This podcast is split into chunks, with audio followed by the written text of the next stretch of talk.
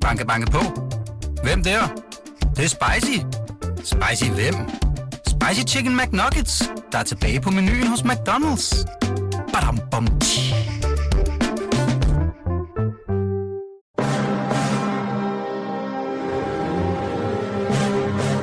Velkommen til programmet Hitlers Æseløer, et program om bøger om den anden verdenskrig. Mit navn er Jan Cordua.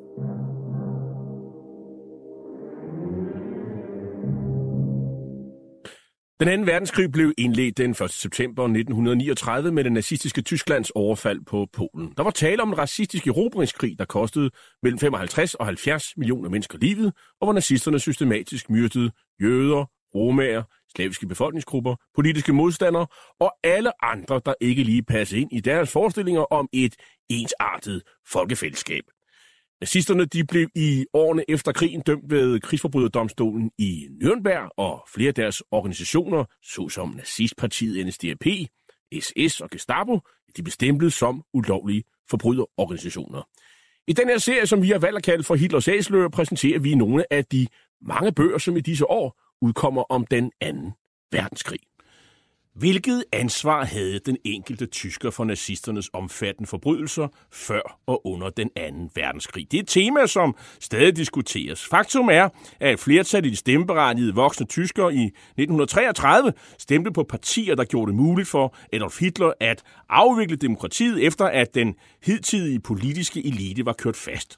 Siden voksede en ungdom op, der i de fleste tilfælde omfavnede det nazistiske parti og ideologi, som med held havde bibragt det engang så ydmygede tyske folk en selvtillid og en tro på fremtiden.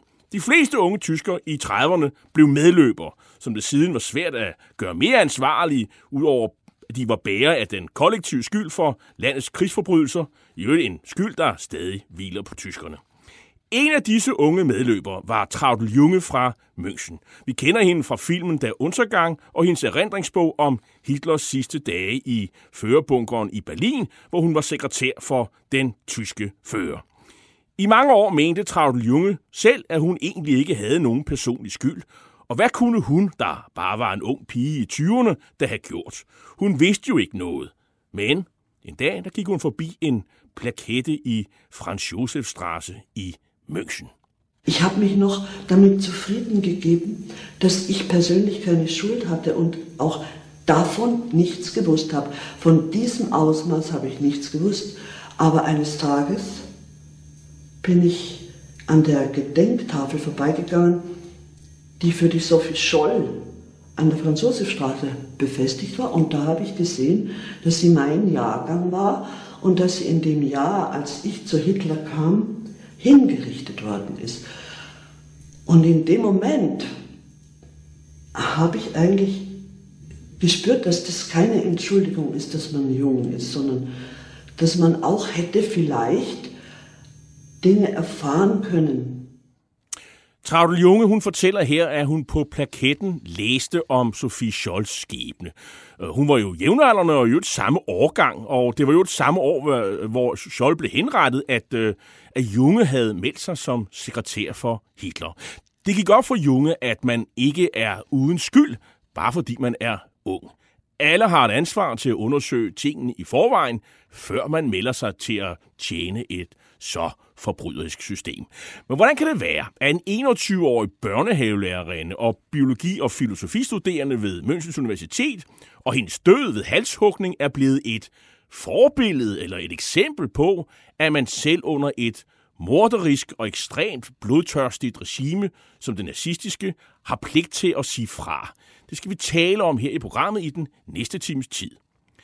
Historien om Sofie Scholl og modstandsgruppen Den Hvide Rose er blevet portrætteret i flere bøger og i intet mindre end tre film, hvor den seneste er fra 2005. Den seneste bog på dansk er en biografi af den tyske historiker, forfatter og journalist Barbara Weiss med titlen Sophie Scholl, pigen, der trodsede Hitler, og bogen udkom i 2011 på Informationsforlag. Til at tale øh, med mig om Sophie Scholl og bogen, så har jeg inviteret dig, Lykke Friis. Du er til daglig direktør for Tænketanken Europa, men ellers så kender offentligheden dig jo som en stor kender af Tyskland, tysk nyere historie og tysk politik. Du har jo selv en øh, familiær forbindelse til Tyskland. Øh, hvad betyder historien om Sofie Scholl og Hvide Rose for dig? Ja, min mor var jo tysker, øh, og jeg gik jo på den dansk-tyske skole. Øh, jo, det var jo så i ja, blandt andet 80'erne. Og jeg husker tydeligt hele den der opvækst, også fordi jeg havde en, en farmor fra Sønderjylland, der mildest ikke var begejstret for, for tysker. Hun havde også været, været modstandskvinde, og tilgav aldrig min far, at hun havde giftet sig med, med en tysker. Og hun indoktrinerede jo både min, min bror og jeg undertegnet med, at, at tysker, de var sådan set alle sammen, altså alle sammen skyldige, og alle sammen nogle, nogle skrækkelige mennesker. Og så husker jeg der på den øh, dansk-tyske skole i, det har været 7. og 8. klasse, eller sådan noget, hvor vi så pludselig hørte om Sophie Scholl.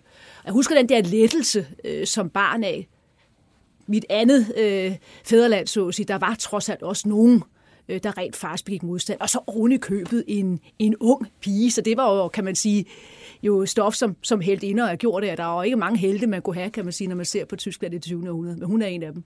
Hvorfor er historien om Sofie Scholl og hendes bror Hanses oprør øh, så vigtig en historie, en historie? Ikke mindst for det demokratiske Tyskland, der, jo, der er vokset frem i, i Vesten øh, efter krigen. Jamen det er det jo, fordi øh, uh, Sofie Scholl og Hans Scholl, og så også de andre, der er med en hvide rose, de fratager jo en almen tysker, den der helt, helt store undskyldning, som man jo også hører dit glimrende indslag med Travl Junge, som jo så mange jo, jo havde, havde lullet sig ind i. Jamen, vi vidste jo ikke noget, vi kunne jo ikke gøre noget. Og pludselig har vi her nogle, nogle helt almindelige unge tyske mennesker, som rent faktisk tør at gøre noget. Tør at kaste de her flyveblade ned. ned. Og det er jo noget, der så virkelig også har, har rystet, kan man sige, så tyskerne øh, starter jo med at, at ikke at være særlig populært i Tyskland, der har været modstandsmand til at bare ham, der prøvede på at slå Adolf Hitler ihjel, altså Stauffenberg. Der skal vi jo meget, meget langt op i efterkrigstiden, før man overhovedet så synes egentlig, at, han, at, han var, at det var godt, det han havde gjort. Man betegnede ham ofte som en landsforræder, faterloser gazelle, altså en, som ikke havde et, et egentligt fædreland. Altså, fordi det var, fordi det var fratro en undskyldningerne. Men de her unge, det gjorde de jo så også. Men til gengæld var der så utrolig mange, der kunne identificere sig med dem. Øh, og det galt jo selvfølgelig så også de mange unge tyskere, der vokser op efter 45, og som jo også kritiserer lidt deres forældre, deres bedsteforældre. Hov, hvorfor gjorde I egentlig ikke noget? Og derfor har de fået så central en betydning. Men altså, du nævner jo Stauffen, Stauffenberg og, og 20. juli-mændene, som mm. jo ligesom, øh, og det er jo sådan et, et militært oprør, ja. og det er meget voldsomt. Ja. De her, de går ud og agiterer med, med, med ord. Altså, ja. der, der, er jo ikke, der er jo ikke tale om et, et, sådan et militært oprør, i hvert fald ikke første omgang. Øh, altså, der er vel også en forskel der. Præcis, øh, og derfor øh, fratager de jo fuldstændig undskyldning, for det kunne alle jo have gjort. Mm. Altså alle kunne jo have kastet flyvebladet ned, eller som de så gjorde, og ture og skove ned med Hitler, da de gik ud på gaderne øh, i München.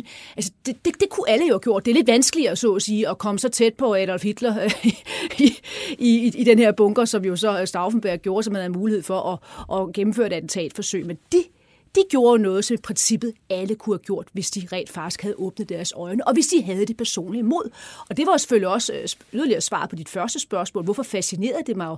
Ja, det var, gjorde det jo selvfølgelig også, fordi man som ung halvtysker og halvdansker sad og overvejede, hvad havde man måske selv gjort? Mm. Øh, og, og det ved man jo ikke, øh, og der synes jeg, det er jo det er også det, som bogen virkelig sådan hele tiden cirkler omkring. Hvornår er det så rent faktisk, hun beslutter sig for, og også brugeren, for at begå modstand? Men det kommer vi helt sikkert tilbage til. Men er de enestående? Er der andre eksempler, man kan hive frem, eller er de, hvorfor er det lige netop dem her? Som øh, den her historie om Hvide Rose og, og Sofie Scholl og, og, og hendes øh, storebror? Hans? Jamen, det er jo selvfølgelig også, fordi de er så unge, øh, og fordi de jo så også tør. Altså har de også det mod, øh, også de her beskrivelser, hvor de jo så er øh, bliver trukket for, ja, vi kan jo dårligt kalde det for domstolen, men, men altså den her standret, de så bliver udsat for til sidst, hvor de jo tør at tale imod jo så mm. også mm. ham her Freisler, den her benegale dommer, som han jo var på det tidspunkt, at de jo også tør, altså også, også da de, de bliver dræbt inden da, da guillotinen kom og står over og slæbe deres freie Deutschland og så videre, længe leve friheden og alle de her ting.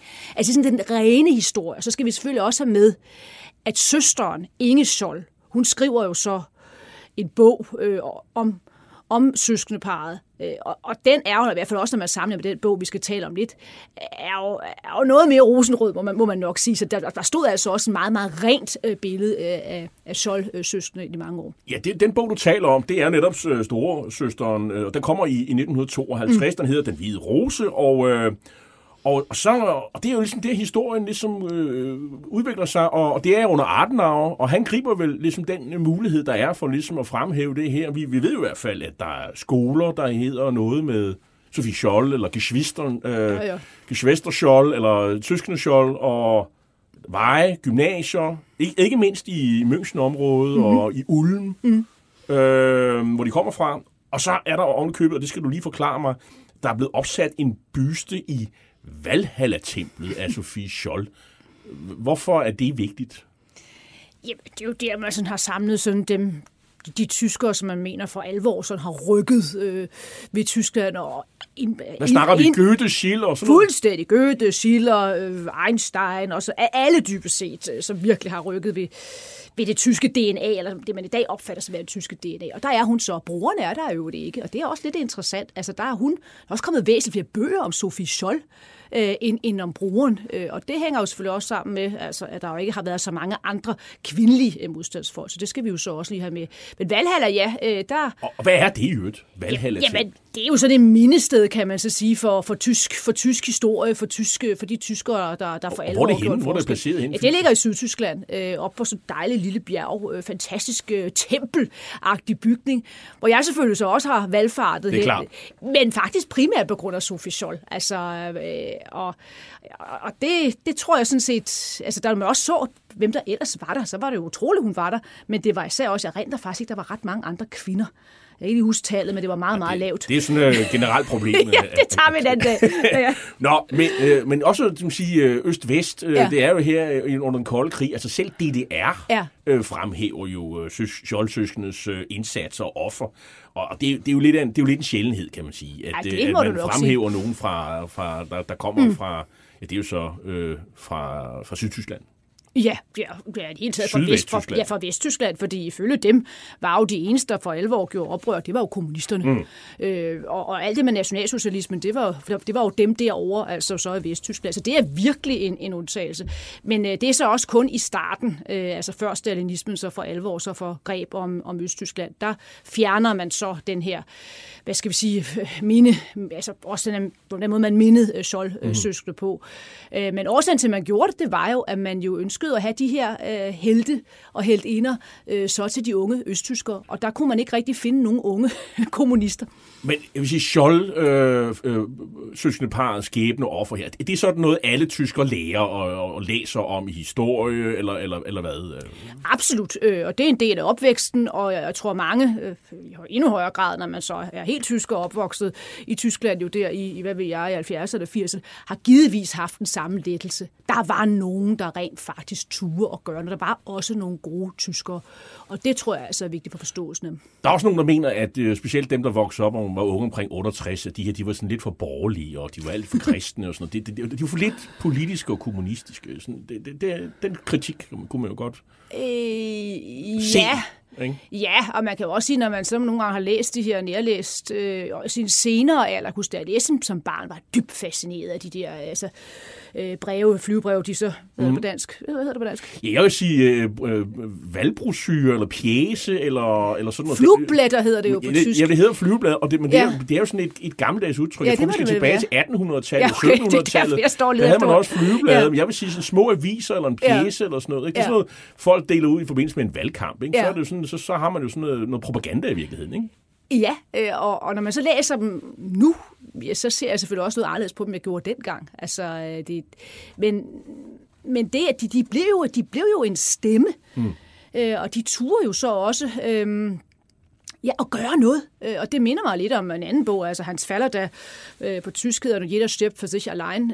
Øh, det hænger husk, hvad hedder på dansk. Men, men, Alene i Berlin. Ali, præcis, ja. Og det er jo den her bog, hvor, hvor der er nogen, der bare sidder og skriver breve, og så kaster dem ind, øh, protestbreve nærmest ind af, ind af brevsprækkerne. Ikke? Jeg har også læst den, ja. der var Berlin, for, for ligesom at skabe ja. en rigtig stemning. Og, øh, og, der, og den bygger jo også på en ja. rigtig historie. Præcis. Og det kan man jo også synes er banalt, men, men, men, men det er jo et utroligt mod at have. Mm. Også at du bliver stoppet på gaden med alle de der her breve og tilsvarende. Her har de jo også tur så at, at tage toget med, det er der langt beskrevet af med Sofie Scholber, hun jo så gør det med, med tasken fuld med de her flyveblade eller valgposyre. Vi skal jo tale om den bog, som udkom øh, i 2010 på, på Informationsforlag, 2011 tror jeg det var. Barbara Boys, hun er historiker, forfatter, journalist, hun er født i 1943, og, og hun har været redaktør på De Stjerner, avisen De Seje, den er store, mm øh, ja, det Tysklands svar på, på Weekendavisen, kunne man kalde det. Øh, den var måske lidt mere intellektuel end, end, end, end som så.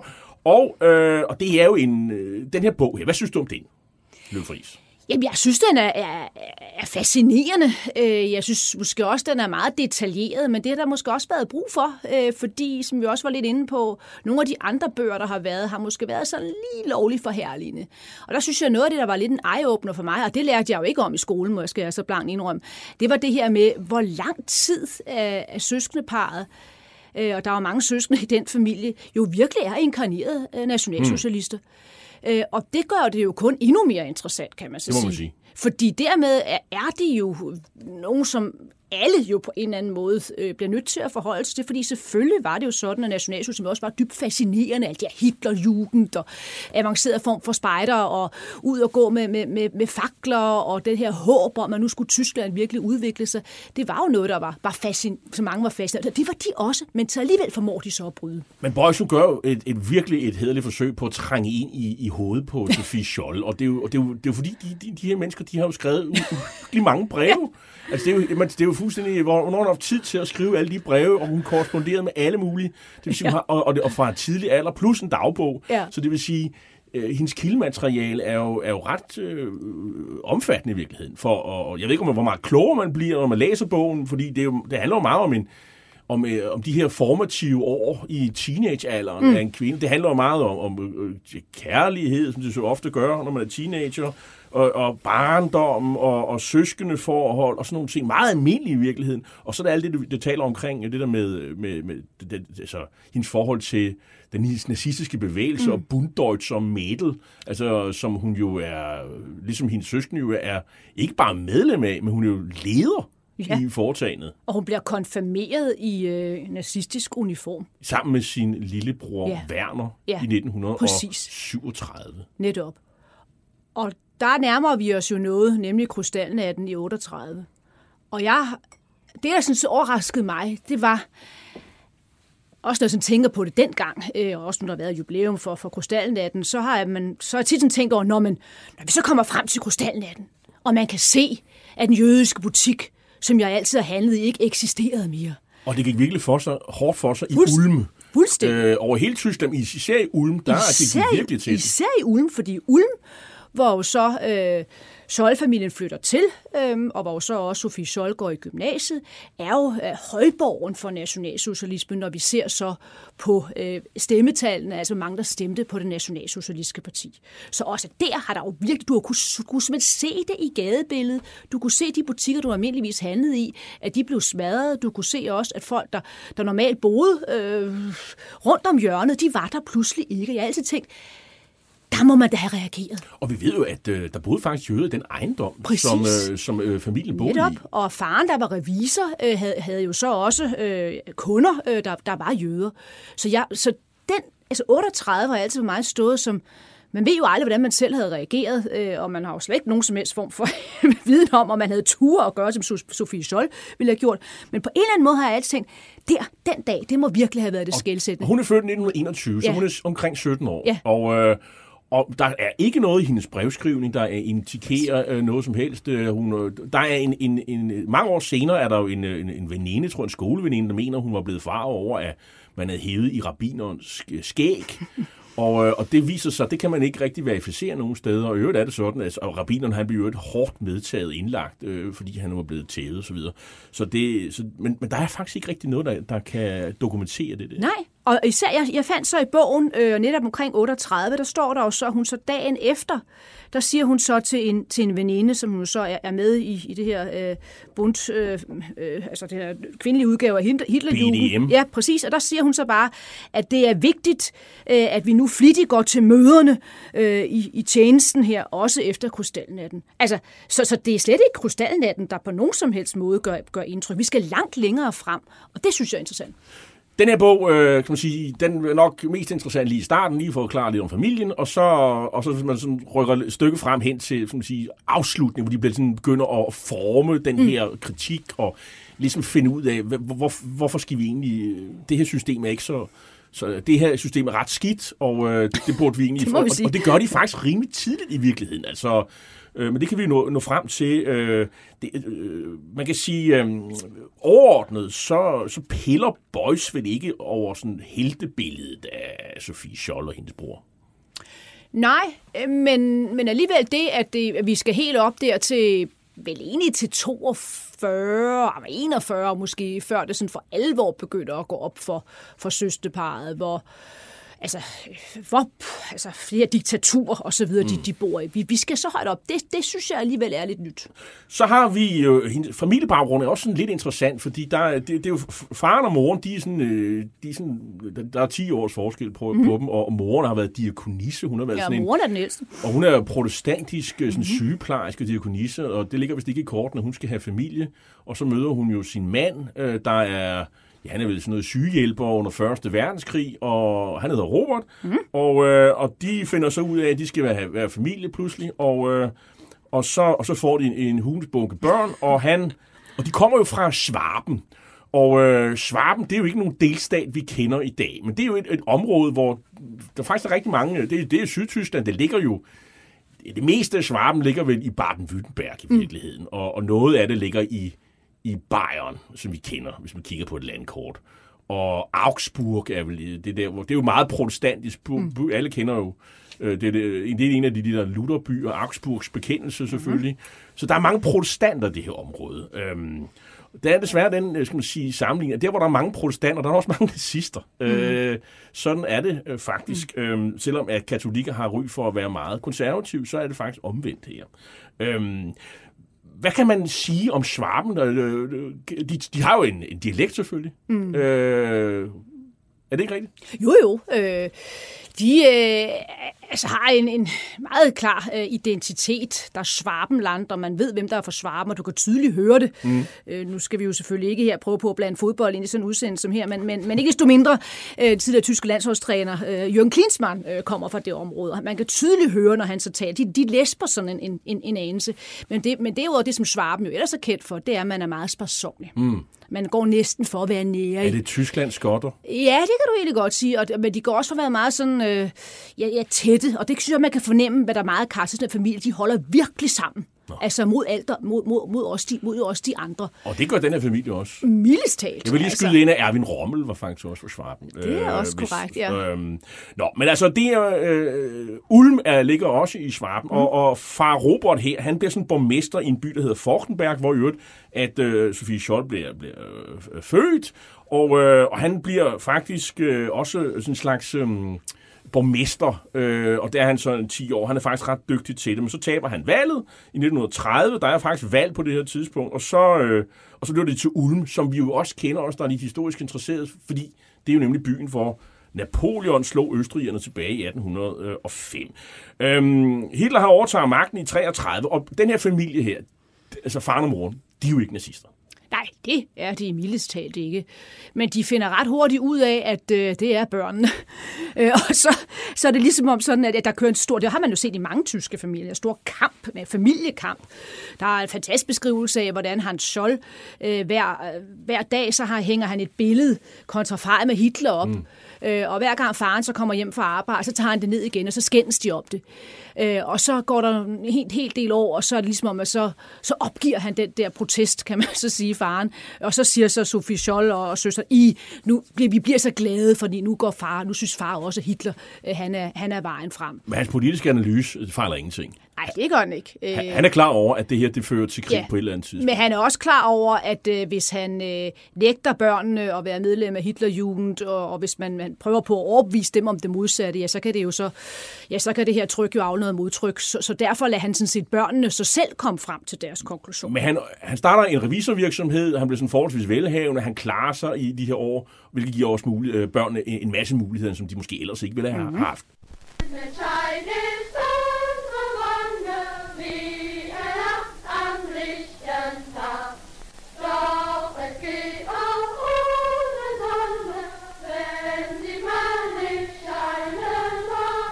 Ja, vi hører her med faner marcherende piger fra den nazistiske pigeorganisation Bunddeutscher Mädel. Øh, Scholdbørnene de bliver meget aktive, som vi har øh, nævnt, og glade deltagere i, øh, i de nazistiske ungdomsorganisationer. Og... Øh, og så, ja, de, de, er jo, de er jo meget optaget af det her folkefællesskab, og, og de bliver også sådan øh, ledere, som vi, som vi taler om. Og det handler også om, der er for eksempel en, en anekdote, eller en, ikke en historie om, at, at, at det her med, øh, man skal, det handler om at dele sine pølsemader. Altså, mm. man er et fællesskab, det er udeliv, det er vandring, øh, der er også den her som sige, ting ved, at det her BDM, øh, foretagende spejderbevægelse, at det på en eller anden mærkelig måde også er lidt kvindefrigørende. De giver jo en masse ansvar til de her unge piger i virkeligheden. Så det er jo, og det er vel også det, der tiltaler øh, Sofie Scholl? Absolut, og man kan gøre karriere. Og millioner af andre tyske ja. øh, øh, unge mennesker. Ja, en, en tidlig alder. Altså, der kan du så få, få ansvar og arbejde op igennem de her bevægelser. Og det gør de jo så alle sammen. Øh, og og det tror jeg egentlig også, det er også derfor, jeg igen, jeg personligt var så fascineret af Sofie Scholl, fordi jeg jo tilbragte jo så også en stor del af min dansk-tyske barndom med at overveje, havde man egentlig ikke også selv været fascineret af det, hvis man havde været i den situation? Ja, det ved man jo igen ikke, men, men, men, øh, men det er de i hvert fald. Øh, og, øh, og vi skal altså meget langt op i historien, før de så begynder at distancere sig fra nationalsocialismen. Men der er en oplevelse omkring 1937, ja. der måske er det, der tænder, fordi der sker det, de bliver arresteret. Øh, og det, det er både Hans Scholl, fordi øh, nazisterne har ligesom arvet en, en, en spejderbevægelse, øh, som, øh, øh, øh, som de ligesom har overtaget, som allerede startede i 20'erne. Øh, den hed Den Frie Ungdom, og, og de slår ned på de der tidligere ledere. Og det, Hans er jo faktisk en, en tidligere leder, så han bliver arresteret, og det gør så hele familien, og de er sådan... Ja, de er arresteret nogle dage. Sofie Scholl selv blev slippet hurtigt løs, men han Scholl er faktisk øh, flere uger øh, interneret det vel, det er vel det går op for familien, og specielt Hans, at det her med retssikkerhed og sådan noget, det er der ikke noget, der hedder i, i det her system. Ja. Og der, er ikke, og, der er ikke, og der er ikke mulighed for at have afvigende synspunkter inden for det her Hitlerjugend. Ja, og han har bare også nogle oplevelser, hvor han så tager til den store partikongres jo så i Nürnberg. Øh, det er jo stort set samtidig, jeg tror bare lidt før, øh, med 35.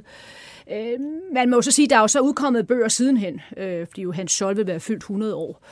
Og, og der, når jeg sådan har kunne læse dem, og også sammendragene, men jeg har faktisk også læst nye store Hans Scholl-biografi, der er kommet, så, så er jeg ret sikker på, at det, der så også er problemet for ham, det er, at han er biseksuel. Og det må man jo af god grund ikke være. og det bliver også nævnt i bogen, ja. at han har befølt en, en dreng. Ja, og jeg, jeg er ret sikker på, at det sådan set egentlig mere af det, der så også gør, at, at han, Øh, han pludselig øh, befinder sig øh, bag, bag lås og slå. Og der, der, det, vil sige, det der jo er svagheden ved bogen, det er, at man bliver aldrig sådan 100% skarp på, hvornår er det personlige vendepunkt for Hans Scholl, og især også for Sofie Scholl. Og det skriver forfatteren faktisk meget, meget åbent. Mm. det, det, det, at det er sådan set en del af, af mysteriet, kan man så sige. Altså, vi på før, altså jeg havde troet før jeg læste bog, at det var, altså krystalnatten, det var der mildest talt ikke.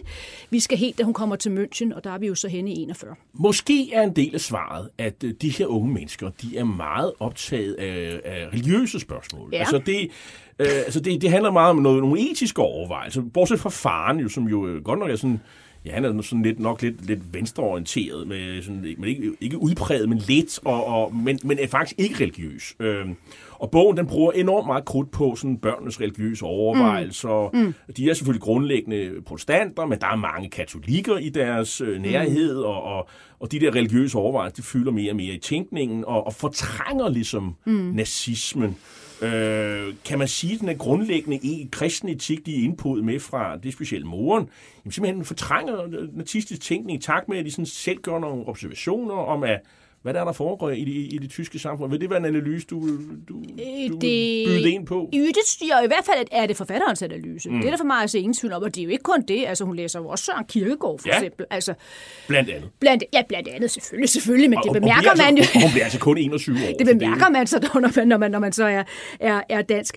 Men ja, øh, og jeg tror også, det er der, øh, for nu at vende tilbage til et af dine indledende spørgsmål, det må man nok ikke med at gøre alligevel, altså omkring Stauffenberg. Mm. Fordi Stauffenberg... Som er katolik. Som er katolik, ja. Han kommer der også nogenlunde der fra samme område, i hvert fald bare den Württemberg-område, hvor det var familien også er på et tidspunkt. Altså, der har der været store, store diskussioner om, var han egentlig demokrat? Mm. For når man ser mange af de ting, han har skrevet, og de ting, han jo så også læste osv., så var han jo lang tid jo også meget, meget, øh, altså var, var, var inden for nationalsocialismen, men, men mente jo mildest talt også, at Weimar-republiken, altså det demokrati, der var øh, før nationalsocialismen, altså ikke havde været velfungerende på nogen som helst måde, og var bare også skeptisk over for demokratiet. Så der er de jo så anderledes. Mm. Der fremstår de igen mere rene. Den diskussion har man jo så ikke haft omkring dem, hvorvidt de var demokrater eller ej. Og der er jo også folk omkring dem, som jo går ret langt for ikke at ville gøre militærtjenester. Det er det altså længe før, at mm. man, de er gået i krig. Altså ham her, Ottel Eichler, ja. som senere hen gifter sig med store søster Inge, altså han ødelægger sine tre fingre mm. uh, med vilje for ja. at slippe for krigstjeneste. Ja. Det gør han så alligevel. Han kommer alligevel ind alligevel. Ja. Men det, er, altså, det siger jo lidt om, øh, hvor langt man vil gå, ikke? Og at de her mennesker ja. med, med, med den slags overbevisninger er i deres nærhed, påvirker dem. Det er jeg enig i, øh, så det tror du er fuldstændig ret i. Det spiller en central rolle. Men jeg tror også, når man ser andre bøger, jeg jo selvfølgelig har læst omkring øh, mm. Scholzøste, så spiller det altså også en rolle, de professorer, de har på universitetet i München, ikke mindst Hans Scholl. Der er jo så også nogle af dem, der så også må lade livet ja. efterfølge, fordi de jo netop også inspirerer dem øh, og er med i det her ja, de er jo en slags æresmedlemmer af Hvide Rose, kan vi vel kalde dem. Og der tror jeg altså virkelig, der sker noget for dem begge to, øh, da, da, de, så kommer, da de så kommer til München. Og det er jo så, starter jo selvfølgelig med Scholl. Men der synes jeg også, at bogen giver billedet af, at hun sådan set, Sofie Scholl, er mere aktiv. Altså både med at, at samle penge ind til at kunne købe frimærkerne. Det er jo meget lavpraktisk det her, ikke? Men jo også, så man kan... Dengang var det jo ikke en fotokopimaskine. Hvad hed de dog dengang, ja? Det var de her en store... stencil. En stencil, ja, ja. Det havde vi også i 70'erne. det er rigtigt nok, ja. Men selve maskinen hedder vist noget andet, det, det var i hvert fald på tysk. Nå, anyway. Men, men der spiller hun altså en væsentlig større rolle, end, øh, end jeg synes, jeg har set portrætteret i andre bøger. Det er jo meget sigende, at øh, Scholl-familien de bliver faktisk mere og mere kritisk over for Hitler, i takt med, at det går godt på slagmarkeren. Det er jo, det, for alle andre er det jo omvendt. Øh, mm. Men hun har jo også en, en ganske troværdig kilde øh, med hensyn til, hvordan det sådan øh, foregår. Altså, hun skriver med sin kæreste, han hedder Fritz Hartnagel, han er jo noget, noget ældre end hende, og, mm. Og han er jo officer ved, og, og med ved Stalingrad. Ja, ja og, og der, kan, der kan man jo fornemme den der kamp, dybt imponerende kamp, de jo så har. Altså, hvor han jo så i starten jo også er, er mere tro over for regimet, end hun så er, men så kommer han så med ekstra informationer om, hvad der rent faktisk foregår derovre, øh, og det rykker så hende, og sådan kører det sådan lidt frem og tilbage, nogle meget, meget detaljerede breve, som de der øh, skriver til hinanden. Men det, at hun har de informationer fra Fritz det er der ingen tvivl om, at det er med til så at forme hendes, øh, hendes modstand, ja. Og så fornemmer man jo også det her, øh, og det giver bogen også indblik i, hvor meget det nazistiske system, regime jo også fylder i de unge menneskers liv. Fordi det er jo ikke bare at være med i Hitlerjugend og, og, og lejrbål og vandretur og sådan noget. Nej, hun, hun skal jo bruge øh, sit liv på at være med i rigsarbejdstjenesten ja. og det er jo halve og hele år, hvor man bliver sådan udkommanderet sådan værnepligt, og, og, og det, det, det er hun jo også træt af. Altså. Fuldstændig. Og, man kan sige, at broren bliver jo så også, Hans Sol kommer jo så også, øh, han er jo så også en del af, af den tyske øh, krigsmaskine. Og, og der skal man jo bare ikke undervurdere det her med, når man havde aflagt ed. Øh, det kan man jo igen synes er meget underligt. Hvorfor, hvorfor deserterede de så ikke bare alle de her ting og sager? Men, men det var virkelig, altså det med at være nu havde man jo simpelthen skrevet under på at aflagt den her ed, at man jo så vil kæmpe øh, for sit land. Og det er jo også derfor, der har været den her diskussion om, at de her modstandsfolk, om de rent faktisk var helte, eller om de snarere var skurke, og de her jo altså patriotløse øh, folk, øh, som jo så bare svigter deres, svigter deres land det er jo en familie og en søskendeflok, der er enormt flittige og, og kultiveret. De skriver breve, korresponderer om eksistentielle emner med hinanden og andre i et væk. Altså det, Går det, til koncerter konstant. Ja, ja, også det. Ja, de, er jo, de er jo stamkoner nærmest, ja. fordi der er ikke rigtig andet at lave under Godt, krigen. det er ikke lidt under øh, coronatiden. Ja. Det er jo det. Øh, og, og, og, øh, men det her med, netop det med brevene, det gør, at hun kan ligesom ja. kortlægge tankerne. De læser Thomas Mann, ja. Thomas Aquinas, kirkefaderen Augustin, de læser digte af Rilke naturligvis. Øh, og, øh, og de er selvfølgelig naturligvis velbevandret i Goethe-citater, og så hører de Schubert og Beethoven, øh, blandt andet vil ja. jeg sige. Øh, og, øh, og som, som vi nævnte før, så er de stamgæster ved de klassiske koncerter i, i München. Det er altså selvfølgelig Hans og Sofie, vi, vi taler om her. Hvis man sådan skal ind til benet, hvorfor kan... Hvorfor kan Sofie Scholl ikke undgå at blive indblandet i det, der kommer til at ske nu her? Altså, der er jo nogle filosofiske overvejelser, Øh, og hvorfor er det egentlig i grunden et legitimt spørgsmål at stille? Øh, selvom der, øh, altså, der er tale om en 21-årig ung kvinde, altså hvorfor når hun til den konklusion? Altså, der er jo mange, de fleste af dem i den gruppe, de er jo, de er jo alle sammen øh, unge, unge mænd. Hun er jo, så vidt jeg ved, den eneste ja, hun er den eneste. Øh, unge kvinde, der er med i det der. Ja, altså Hans Sol har så en, en kæreste, en kvindelig kæreste på det her tidspunkt, som så i hvert fald også ved, øh, hvad, der, hvad der foregår, men hun deltager ikke. Og man skal selvfølgelig også have med, at hvis ikke Sofie Sol ville være flyttet til, til München, og hvor der så var den her gruppe, der allerede var ved at opstå, så tror jeg heller ikke, hun så havde, havde kastet sig ud i så at blive, blive modstandskvinde. Men hun har en meget, meget spændende øh, diskussion med, med veninden Susanne øh, på et tidspunkt, som jo er refereret i bogen, øh, hvor hun jo så siger til hende, at når man ved noget, så bliver man nødt til at gøre noget. Mm ellers bliver man også skyldig. Det synes jeg er for mig sådan set den mest centrale sætning. Præcis. Og, og, og det er jo og, den, der så også gør, at man jo så som, igen, ikke kan frikende alle de her tyskere, fordi selvfølgelig vidste de da noget, igen tilbage til krystalnatten. Og det er jo der, hvor du også har det moralske dilemma, som du også startede med at sige, jamen altså, hvornår, hvornår man skyldig, hvornår man ikke skyldig, og der er sådan set pointen her, jamen alle må have vidst et eller andet, og havde derfor så også en eller anden form for pligt til så at gøre noget. Men der, det var der altså meget, meget få, der så rent faktisk turde at gøre. Og hendes gemyt, det er jo faktisk sådan, øh, hun, hun, gør så, det er sådan, hun er sådan ret hård. Jeg vil nærmest sige ret protestantisk, ja. protestantisk. altså, måske i virkeligheden lidt mere nordtysk end sydtysk. Ja. Øh, og, og hun, det er sådan, hun er usentimental. Ja. Øh, det skulle man måske ikke tro, men det, det, det er faktisk ja. det, øh, hun, hun sådan lever. Så hård i filten i det daglige ja. slid øh, men samtidig øh, blød i forhold til sine medmennesker. Det er sådan, jeg synes, det er meget tysk protestantisk. Ja. En, en, ja, hun øh, fremstår ikke som sådan en leben und leben lassen, som jo egentlig er sloganet i Bayern, altså, hvor man sådan skal, er mere sådan, at man meget sådan tolerant og, og, og lever livet og så videre. Øh, der er selvfølgelig også beskrivelser af, hvordan hun har de der sidste sommerferie sammen med Fritz. Øh, der kan man godt fornemme det der bløde, men det er rigtigt, hun er meget pligtopfyldende, og også helt beskrivelse af, hvordan hun jo så aftjener alle de her, de her, varetager alle de her pligter, hun skal. Hun bliver også sammenlignet med, med synspunkterne hos, øh, hos, hos hos Bonhoeffer, Dietrich mm. Bonhoeffer, en anden protestantisk øh, øh, figur øh, i de her år her, at, der er sådan en beslutsom optimisme. De, de, de er faktisk optimister for fremtiden. De, de mener, der er et, et lykkeland for enden af alt det her, når vi står alt det her igennem. Altså, og de er meget determinerede. Sådan, det er sådan, det er sådan ja, grundfilosofi. De ikke? tror, at Tyskland taber krigen, men de tror også, de selv har en fremtid. Så det er ikke noget og med... de tror tidligt, ja. at Tyskland taber krigen. Meget tidligt. Øh, men, men filosoferer jo også om, hvad det så er for et Tyskland, det rent faktisk skal være. Og der kommer man jo så frem til det store, øh, den store gåde, som jeg altid har haft omkring øh, søsterparet. Øh, og det er jo selvfølgelig, at de kaster de her flyveblade ned på universitetet. Fordi de har jo sådan set formået at kaste dem ud. Men så løber de op ad trappen igen, og så er det jo 100% sikkert, at de bliver opdaget af den her pedel, der så er. Og jeg har jo så været der på universitetet, både som, som meget lille pige, der efter jeg så har været gået der på den tyske skole, det har jo så været der i 7. og 8. klasse, men så også adskillige gange siden. Og når man ser den der bygning, nu er der også et stort monument øh, for, for Scholl-søsterne, men der er jo så også et, et lille museum. Og jeg stadig ikke slippe den der, men, men gjorde de det med vilje? For de tog så mange chancer til sidst. Mm-hmm. Altså, øh, Hans Scholl, han, der er jo også beskrivelse i bogen, at han jo går ud der med maling og så videre. De kunne blive stoppet af i gang.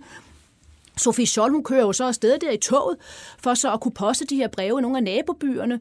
Det var ikke ligefrem almindelig mand, som kommer med sådan stavlevis af flyveblade i sådan en taske. Hvad hvis, der kunne hun jo også være blevet stoppet med det samme. Så jeg har altid haft den der nærende mistanke om, at det fremgår bare ikke rigtigt af bogen, men, men at, at måske vil de alligevel også støtte det der heldedød for og så at skabe altså den her fortælling jo så også. Prøv at se, der var nogen, der, der, der gjorde noget, og måske også få nogle andre til at gøre noget.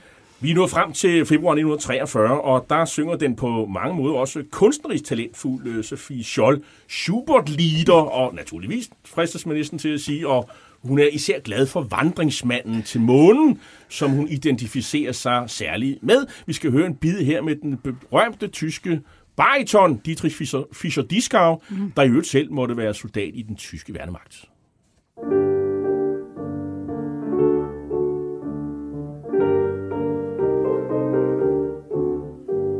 Ich auf der Erde wandern beide rüstig zu. Ich ernst und trüb, du mild und rein, was mag der Unterschied wohl sein? Ich wandre fremd von Land zu Land, so heimatlos, so unbekannt.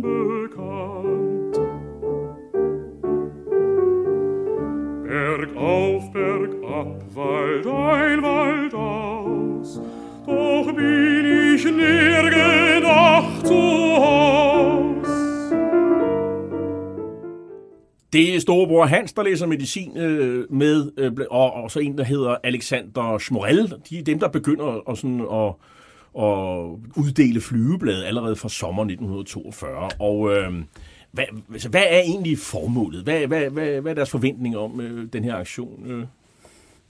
Jamen, det er jo, at, at nogen må gøre noget. Nogen må øh, gøre opmærksom på også, at, at, at øh, Tyskland taber krigen.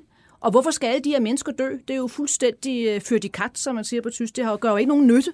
Så derfor gælder det jo om at gøre resten af, af en tysk befolkning, i hvert fald dem, der bor i München og omegn, opmærksom på, at øh, det her skal simpelthen stoppes. Så det er jo det, der er deres, deres overordnede øh, motiv. Vi kan prøve at lige tage nogle eksempler her fra flyvebladene. Yd passiv modstand. Modstand, hvor end I er. Stop denne ateistiske krigsmaskine. Før det er for sent. Før de sidste byer ligger i ruiner som Køln, og før folkets øh, sidste unge generation forbløder et eller andet sted på grund af et undermenneskes hybris.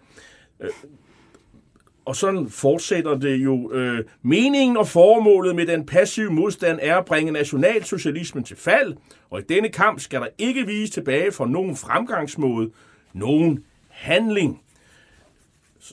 Antallet af faldende i Rusland løber op i tusinder hver dag, men Hitler lyver over for dem. Han har berøvet det dyrebarste, de har. Alle dem, han har sendt ud til en meningsløs død. Kampen mod den nationalsocialistiske terrorstat skal føres med rationelle midler. Den, der i dag stadig tvivler på de dæmoniske magters reelle eksistens, er langt fra at have forstået den metafysiske baggrund for denne krig. Det er sådan set tonen i de her brev. Ja. Det er meget sådan agitatorisk, ja. øh, og det er, der er jo ikke nogen tvivl om, hvad de mener her, at øh, man er på, man er på den forkerte kurs. Ja, og på det tidspunkt er det jo også sådan, den propagandamaskine, der kører, det er jo nu det er bare et spørgsmål om tid, så vinder Tyskland krigen.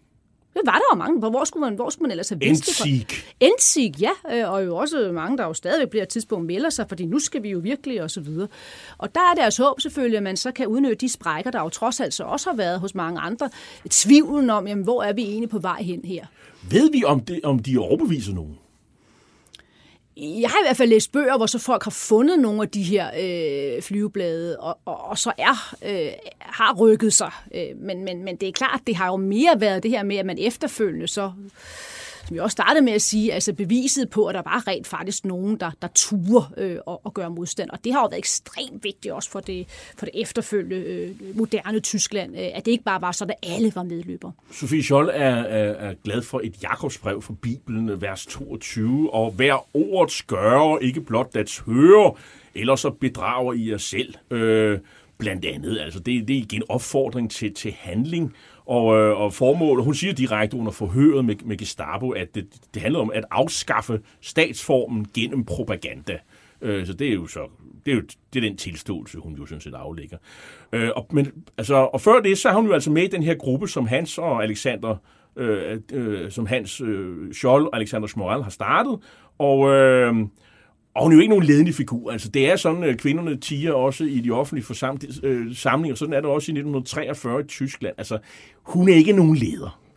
Nej, øh, det er sådan til sidst i forløbet, øh, at hun så går i gang med det her med så at, at spille en lidt større rolle, altså med så også at skaffe penge, de her stencil øh, maskiner, som vi var inde på før der begynder hun sådan at, at blive, blive mere aktiv. Hun øh, spørger også nogen helt specifikt, jo blandt andet også frit, som hun kan låne penge. Og hvad skal man bruge de penge til? Det var jo rimelig klart, hvad der rent faktisk foregik der.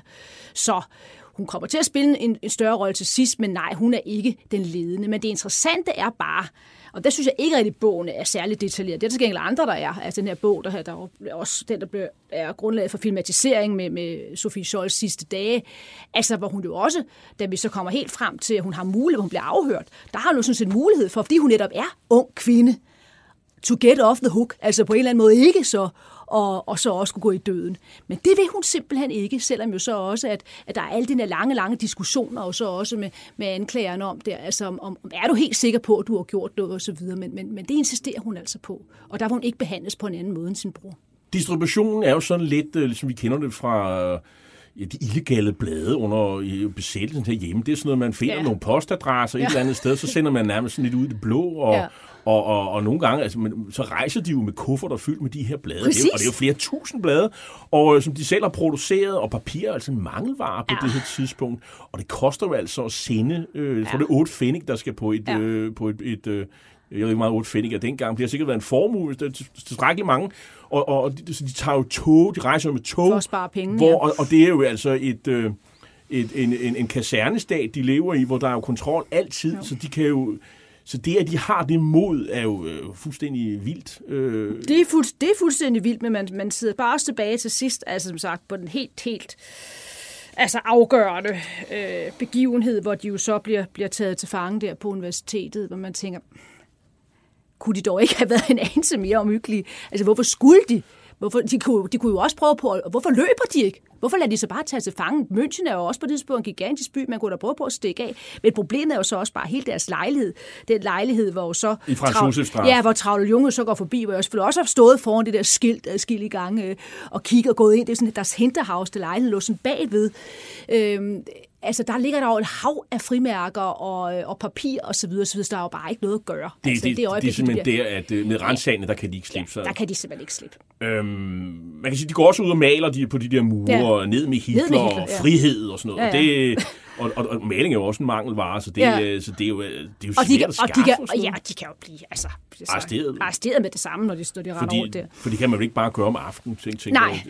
Øhm, så, øh, men de er jo også sådan lidt politiske, og her kunne man måske, øh, her spekulerer vi lidt, men altså, man, hvis, man, hvis man læser faktisk øh, i det, det sidste flyveblad, som de når at få produceret og få smidt ned der i, ind på universitetet, øh, der skriver de blandt andet om et føderalistisk Tyskland. Ja. De foregriber, jeg vil mene, de foregriber et EU måske. Øh, et stort anlagt samarbejde mellem de europæiske befolkninger kan grunden lægges til at bygge noget nyt. Så taler de om en fornuftig socialisme for arbejderne. Det kunne være en velfærdsstat, de foregriber, mm. øh, og illus- illusionen om et selvforsynende Europa må Ja. forsvinde. Det kunne være frie markeder, det kunne være globalisme, og så er der naturligvis retssikkerhed og borgerrettigheder. Det skal det nye Europa bygge på. Altså, det her, det kunne være sådan noget, man...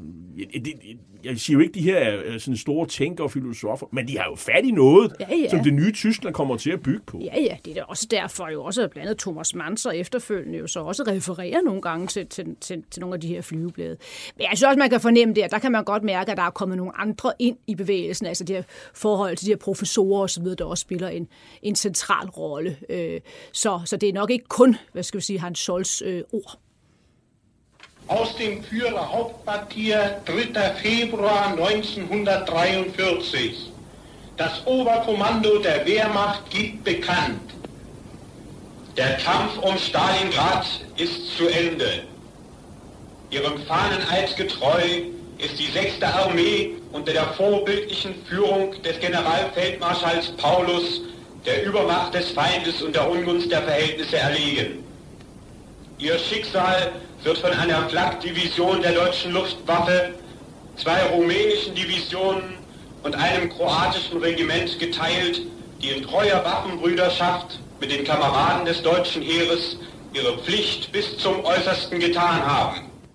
Ja, det er tysk radio 3. feb- 3. februar 1943, der melder, at nu er kampene i Stalingrad stillet af, hvor alle har gjort deres pligt under general Paulus for billedlige ledelse. Med andre ord har de sidste tyske tropper i Stalingrad overgivet sig til den røde hær, og katastrofen for nazisterne en realitet.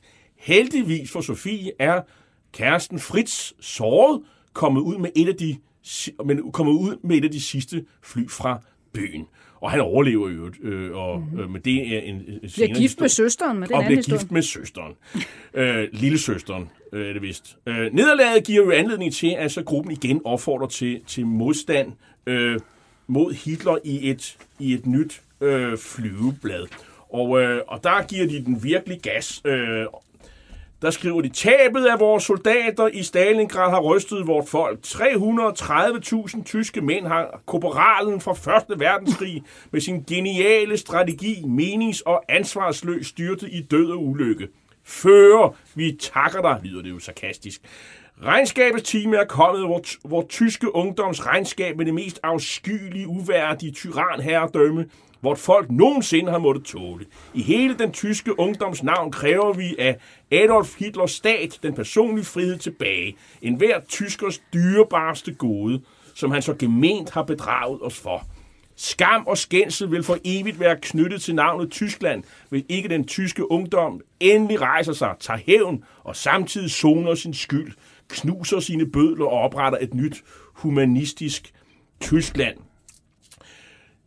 Man kan sige, det, det er jo det, flyveblad, de så går ind den 18. februar øh, 1943 ind på universitetet. De vil lægge, jeg tror, omkring 1600 flyveblade, den her 6. udgave. Og, og det går galt, som vi hørte. Først lægger de nogle flyveblade ned i stueetagen, og så en pludselig indskydelse, så går de op på anden sal. Og så er det der, hvor Sofie hun får den idé, at vi kan lige kaste de der flyveblade ned.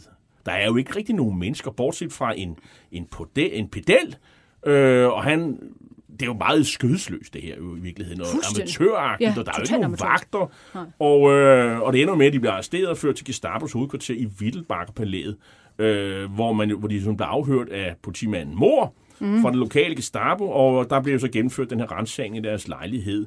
Og så tilstår Hans og siden Sofie, og, øh, og så er det, de finder det her udkast til et nyt flyveblad, forfattet af et af de hvide Roses medlemmer, nemlig Christian Probst, mm. og det ligger så i, i Hansens lomme, og, og der er det øh, fælden klapper. Ja, og han har jo ikke været nogen, altså ikke været, været særligt tilknyttet den her øh, til den hvide rose. Han kommer med helt til sidst.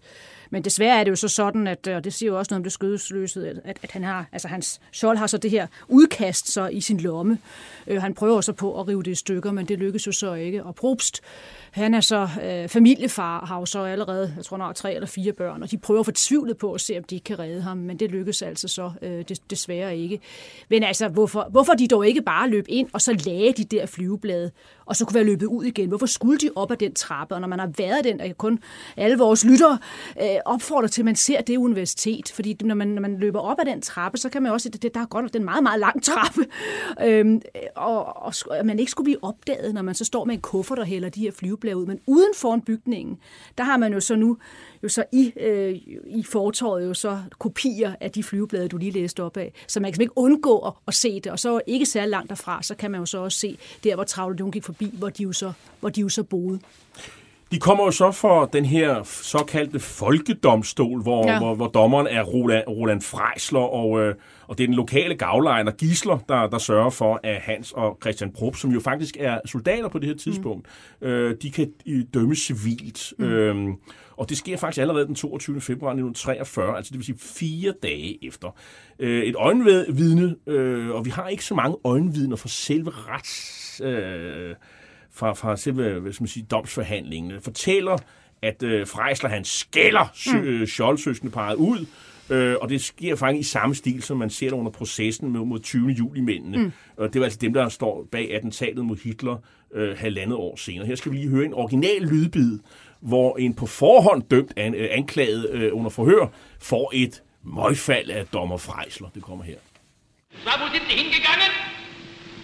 Chemische Erzeugung haben keine Ahnung von Chemie. Werden Sie lieber eine Knarre in die Hand genommen, wäre ich auf dumme Gedanken gekommen. Aber natürlich, Sie haben ja bestätigt, dass Sie KVer sind. Also, und werden Sie hier nicht unverschämt? Unverschämt, uforskammet. Det lyder som karikatur. Øh, og øh, ja, altså det er en herre, der ikke vil sige imod, kan man ja, godt ja. roligt sige her. Øh, søskendeparet Scholl og Christian Probst, som vi nævnte før, er gift og har far til tre små børn, de får den her forudsigelige dødsdom, der jo i realiteten ikke kan ankes. Der er jo sådan nogle proforme ankemuligheder, men ja, ja. Det, det sker ikke. Øh, og de er sådan roligt undervejs, og det er jo også det, der gør utroligt stort ja. indtryk på deres omgivelser og deres forældre, som jo også er nået frem. Øh, de er fuldstændig afklaret ja. med deres øh, skæbne, og... Øh, og Scholl, hun har en drøm øh, om, hun, hun, hun har et nyfødt barn mm. og en afgrund. Øh, og hvordan tolker hun selv den øh, drøm, Lykke Friis? Jamen, det var jo det her med, hun troede jo, hun skulle giftes med, med Fritz øh, og så videre, men, men altså, det, det, det er ligesom om, at de er, som du siger, de er så afklaret omkring det, og det tror jeg også, det der, husker igen som, som ung, der, der gjorde så usletteligt indtryk på mig, altså at, at øh, i den situation, der er de også overbevist om, at det, de har gjort, er det rigtige, men de er også overbevist om, at det, de har gjort, det er det rigtige for Tyskland. Mm. For at det var vigtigt for, at når Tyskland skulle videre, at der så igen havde været nogen, der trods alt havde, havde gjort modstand. Og så, så sker der det helt underligt, altså ved brud fuldstændig på de almindelige regler, så får de lige lov til så at gå ud i fællesskab, de her tre, så at ryge en, en, en cigaret. Sidste cigaret. Ja, Øh, og forældrene når trods alt også at se dem, men altså Inge Scholl for eksempel, hun sidder jo en anden sted, jeg kan ikke huske, om det så er Ulm, eller hvor det så, hun, hun, hun åbner jo bare avisen og ser at, at søskendeparet det er blevet, er blevet arresteret, og hun ser dem jo selvfølgelig så aldrig igen. Og der er meget med, med religion og Ja. Gud og vor herre her, og, og, de har jo flyttet temmelig meget med katolik, ja. Katolicismen, men det ender med at blive den protestantiske nadver. Det betyder måske meget i, i, i sådan en tysk kontekst, kan man sige, og det er måske også tidsbundet, mm. øh, mere end vi andre, mm. men, men det, det betyder faktisk noget for dem her. Øhm, og de henrettet så den 22. februar, som sagt. Altså det er kun ganske få timer, det er klokken 17, Øh, dør først Sofie Scholl, eller hun blev henrettet, og 17.02 er det så uh, Hans, Hanses tur. Og det sker ved halshuggende ved en, nu kommer der meget tysk ord, Faltschwermaschine, altså en guillotine, øh, i Stadelheim fængsel. Og, det, og, og, og, og Sofie Scholl siger vist ikke noget, men, men Hans han siger, es lebe die Freiheit, friheden leve. Og bliver begravet i sådan et nyt familiegravsted, Perlacher Frost i München, hvor forældrene i øvrigt senere bliver begravet. Og øh, senere så følger der jo flere henrettelser, blandt andet på de øvrige medlemmer af gruppen, og de idømmes, nogle af dem idømmes flere års tugthus. Der er i alt 17, der bliver, kommer for en dommer, eller hvad vi skal kalde det, i Ja. hvert fald skin, skinretssag, øh, hvor at de syv af dem, altså i alt, bliver henrettet. Den sidste er blandt andet Alexander Schmorell, øh, som var med fra begyndelsen, men det sker hen i, i april 43. Hele familien bliver arresteret, og, øh, og faren han får så en også en rimelig lang dom, dom for at have lyttet til udenlandsk radio, men de overlever øh, alle de øvrige. Og så er det så, at store søster Inge gifter sig med ham her, øh, ham der ødelagde sine fingre, Otto Eicher, som var katolik. Og så er det Scholz kæreste Fritz, gifter sig med den fjerde Scholz søster Elisabeth. Øh, og den yngste søn, Werner, Werner. han forsvinder på Ja. ja. Østfronten i Rusland i 1944. Og så er det Inger, øh, Inge Eicher Scholl, som sagt, hun udgiver den her bog om Hvide Rose i 52, og hun dør i 98, så der er sådan et, hun har et helt arkiv, øh, og Og det er jo så også derfor, at man har kunne skrive det, vores forfatter har kunne skrive den her bog, fordi hun har simpelthen gjort alt for at gemme alle de her breve og dagbøger og så videre, men selvfølgelig også dagbøger, som, som søsk, de andre søskende har skrevet. Og det er jo derfor, at man så har de her øh, detaljer. Men på trods af, at man har alle de her breve, så er det altså ikke sådan, at de har sat sig ned og skrevet, det var derfor, at jeg gjorde det, det var derfor, jeg blev modstandskvinde. Det brev, øh, det har man, det, det eksisterer altså åbenbart ikke for, for Sofie Scholl, og derfor er det stadig sådan lidt, hvad er det, der, er det egentlige vendepunkt, der så gør, at hun så i modsætning til mange andre øh, tør så at, at begå modstand. Og det er, som, som vi har nævnt før, det er stadig en historie, der betyder meget for, for tyskerne i dag, og man kan forske stadig i det, der udkommer Mhm. mm. stadig bøger. Det er en enestående historie, har, du, har vi været omkring. Og så er der jo sådan, gør hun meget ud af den her religiøse øh, vinkel, den kristne etik, der får dem til at, at træffe ultimative valg. Øhm, og, øh, og så kunne man jo sige, at, at de politiske ytringer er jo øh, Øh, også sådan temmelig neddæmpet, og det har jo også gjort måske lidt mere spiselig for sådan en, en bred øh, af mange, folk af mange forskellige politiske observanser, øh, kunne man sige. Øhm, Ja, også de prøver jo heller ikke på at slå nogen ihjel. Altså, de, de gør modstand ved hjælp af ord, øh, ved hjælp af tanker. Øh, Og, og det er jo noget andet end, end, end Stauffenberg. Øh, hvor derfor kan man sige, så, så har to, tager tyskerne, altså Scholl-søskende til parret til sig langt før de tager Stauffenberg til sig. Altså, der skal vi jo langt, langt, langt længere op i tysk historie. fordi han blev opfattet som en, øh, der går oprør mod øh, Præcis, den og, br- og, bryd, og bryder den id, han jo så rent mm. faktisk har, øh, har aflagt på, at han jo så vil, vil kæmpe hele vejen. Og hvis nu man kommer til München og vil ind og se mm. det Denkstätte Weiße Rose, mm. øh, og det er faktisk på Ludwig Maximilian Universitetet, hvor de jo har opkaldt det her tror, det statsvidenskabelige øh, institut, fakultet efter øh, Scholl øh, Ja. øh, søskende. Ja. Det, er, vel- det, det, det, det er tæt på bykernen, eller hvad? Eller skal man et stykke ud, eller hvad? Nej, det ligger nede i, i sådan det, ja, ja, af gode grunde, så universitetsområdet, øh, meget tæt på Feldherrenhalle, der jo så også er en Ah, historisk ja. bygning, så det Præcis. er nok nok vores lidt at vide, hvor er han. Der kommer bare længere ud af den, den, store, den, den store gade, og har jo så Englischer Garden så på højre hånd. Man står så foran øh, universitetsbygningen, man skal huske at kigge ned for at se de her flyveblade, der jo så er, mm. er lagt lagt i jorden, så går man ind i bygningen, så går man til højre. Og der har man så den her lille, vi kan næsten godt tillade os at kalde det en, en mindestue. Så jeg vil altså også anbefale, at man gør noget andet. Man går ned på det nye museum, og nyt og nyt, men det er vel et par år, år gammel nu, øh, for nationalsocialismen jo så i, i München, fordi München jo er nationalsocialismens, eller en af de centrale vugge i hvert fald. Og der kan man jo så også blive klogere partiets på... by, som Præcis, der kan man også blive klogere på, øh, på, øh, på, på søsterparet. Så skal man selvfølgelig også gå ned og se den plakette, som jo så Travle Jung øh, gik forbi, som du nævnte indledningsvis i udsendelsen. Og når man læser den bog, og den skal man jo nok også lige genlæse øh, med Travle Jung, der siger hun det jo også meget klart, at hun ender jo med at få en, en stor depression, efter hun så har set det der. Fordi hun er jo hele, da hun kommer tilbage fra, hun har været sekretær for Hitler, tilbage til München, der siger hendes forældre og alle veninder, sådan, når hun prøver på at sige, at jeg er jo på en eller anden måde skyldig, jeg vidste, ah, du var da så ung, du var da så ung, hold nu op med det der, glem det, vi skal videre, Wirtschaftswunder og så videre, vi skal ud og, og leve livet og køre i bil og så videre og så videre og, og få job og, men så går hun forbi og ser det der, og så er det, at hun har en lang, lang, lang øh, eksistentiel krise næsten, altså, øh, og, og det, det, og det tror jeg altså mange har haft, øh, når de så forholdt sig til Sophie Scholl, fordi hun fratager alle undskyldning for, at man bare så passivt til. Tak skal du have, Lykke Friis, fordi du var med, os, med mig her i dag. Vi har talt om bogen Sofie Scholl, pigen, der trodsede Hitler, der er udkommet på Informationsforlag. Hitlers æsler er slut for i dag. I teknikken sad Josefine M. Hansen, og jeg hedder Jarl Cordova og er vært og tilrettelægger programmet. Du kan genhøre det her program via Berlingske og alle de andre programmer i serien som podcast via appen podimo.dk eller via Berlingskes hjemmeside b.dk podcast. Vi slutter med en meget kendt tysk sang, som Sofie Scholl spillede på sin fløjte uden for fængselsmure til ære for sin fængslede far Robert. De Gedanken sind frei, tankerne er fri, det er en tysk folkesang fra begyndelsen af 1800-tallet med et eviggyldigt frihedsbudskab. Sangen er mest kendt i denne udgave af digteren Hoffmann von Fallersleben. Det er jo den samme, der øh, skrev den tyske nationalsang med de senere så omdiskuterede vers. Her er en udgave med radioungdomskoret fra byen Wernigerode i Harzen. Tak for i dag. Die Gedanken sind frei.